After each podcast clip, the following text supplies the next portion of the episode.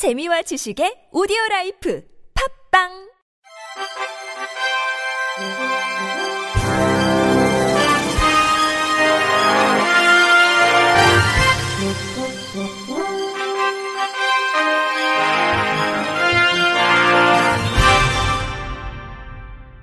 청취자 여러분 안녕하십니까. 5월 8일 어버이날 KBRC 뉴스입니다. 충청남도 태안군 장애인 체육회가 주최하고 충남 시각장애인 스포츠연맹 등이 주관하는 제13회 충청남도 시각장애인 생활체육대회가 내일 태안에서 개최됩니다. 이번 대회는 시각장애인들의 생활체육 활성화를 도모하고 충남 시각장애인들의 화합의 장을 위해 마련됐으며 태안 종합운동장과 회미리 볼링장에서 총 550여 명이 참가해 육상, 시각탁구, 실내 조정, 실내 사이클, 볼링, 줄다리기, 씨름 등 총 11개 종목에서 평소에 갈고 닦은 실력을 뽐낼 예정입니다. 군 관계자는 이번 대회를 통해 시각장애인 생활체육이 활성화되길 바라며 참가 선수들이 불편을 겪지 않도록 준비에 만전을 기하겠다고 말했습니다. 한편 충청남도 시각장애인 생활체육대회는 지난 2007년부터 매년 꾸준히 열리고 있으며 충남의 시각장애인과 비장애인이 한데 어울리는 화합의 장으로서 역할을 다하고 있습니다. 부산시는 2018년도 공공기관 중증장애인 생산품 우선구매 비율과 금액 부분에서 전국 17개 광역자치단체 가운데 3위를 기록했다고 밝혔습니다. 기초자치단체 중에는 동래구가 우선 구매액 3억 2천만 원으로 총 구매액 84억 원의 3.88%를 달성해 전국 기초자치단체 228개 중 우선 구매 비율 3위를 기록했으며 지방 공기업 중에서는 부산교통공사가 119억 원으로 총 구매액 1,300억 원의 9.19%를 차지해 우선 구매 비율 및 금액 부분 모두 전국 1위를 차지했습니다. 중증장애인 생산품 우선 구매는 중증장애인 생산품 판매 촉진을 통해 중증장애인의 직업 재활 및 일자리 창출에 기여하기 위한 사업으로 중증장애인 생산품 우선 구매 특별법 시행령을 통해 공공기관별 총 구매 금액의 100분의 1 이상을 중증장애인 생산품으로 우선 구매하도록 규정하고 있습니다. 부산시는 지난 한 해 우선 구매액 13억 6천만 원으로 총 구매액 1,346억 원의 1.01%를 차지해 법정 목표를 달성했으며 올해는 우선 구매 비율을 더 높이기 위해 노력한다는 방침입니다. 이를 위해 지난 4월 부산시 중증장애인 생산품 판매시설과 함께 본청 및 16개 구군을 방문해 물품 홍보 및 중증장애인 생산품 홍보 전시회를 시행했으며 오는 6월에는 부산시청에서 공공기관 구매 계약 및 중증장애인 생산품 우선 구매 담당자들을 대상으로 교육과 생산품 홍보 부스를 운영할 계획입니다. 부산시 관계자는 중증장애인 생산품 우선 구매 활성화를 위해 앞으로도 다양한 홍보 활동을 추진해 중증장애인 생산품이 더 많이 구매될 수 있도록 노력하겠다고 말했습니다. 전국 장애인 차별 철폐연대가 지난 1일 서울특별시 교육청 앞에서 기자회견을 갖고 장애인 의무 고용 이행을 위한 조희연 교육감 면담을 촉구했습니다.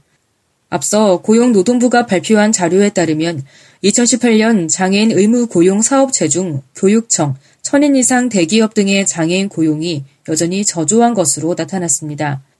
특히 교육청은 17개 교육청이 모두 장애인 고용 의무를 이행하지 않았고 장애인 공무원 고용률도 1.7%로 공공 민간을 포함한 모든 부문에서 가장 낮았습니다. 또한 2017년 기준으로 17개 교육청에서 납부한 장애인 고용 부담금은 총 24억 원에 달하며 전북교육청 3억 2천, 경북교육청 3억, 전남교육청 2억 9천이 가장 높고 서울시 교육청도 2억 원에 달하는 장애인 고용 부담금을 납부한 상태입니다. 서울시 교육청은 2018년 학교 용역 근로자 4천여 명을 직접 고용하는 등 조희연 교육감의 지방선거 공약에 따른 고용 문제 해결을 위해 노력하고 있으나 장애인 의무 고용은 끝내 외면하고 앞으로 노력하겠다라며 책임을 회피하고 있습니다. 전장현 박경석 상임 공동대표는 서울시 교육청이 장애인 의무 고용 이행에 심각성을 가져야 한다고 강조하며 장애인 고용률을 높일 수 있는 논의 테이블을 제안한다고 주장했습니다. 원광대 병원이 보건복지부에서 주관하는 전라북도 지역장애인 보건의료센터 운영기관에 선정됐습니다. 보건복지부는 전국 광역시도를 대상으로 공모를 진행했으며 올해는 7개 지역에서 응모해 전북, 서울, 강원의 의료기관이 각각 선정됐습니다. 이번 선정에 따라 원광대 병원은 1단계로 오는 2021년까지 국비와 지방비 13억 3,800만 원을 지원받아 센터 리모델링과 전문 인력을 채용해 오는 7월 개소할 계획입니다. 센터는 익산시 건강생활지원센터를 비롯한 도내 재활기관과 연계해 장애인 건강보건, 여성장애인 모성보호사업, 보건의료 인력 및 장애인 가족에 대한 교육, 건강검진, 진료, 재활 등 의료 서비스 제공 등의 사업을 추진할 방침입니다. 한명란 익산시 보건소장은 원광 대학병원 지역 장애인 보건의료센터 선정을 축하하며 지역에 거주하는 장애인들이 조금 더 많은 관심과 건강권을 보장받을 수 있길 희망한다고 말했습니다.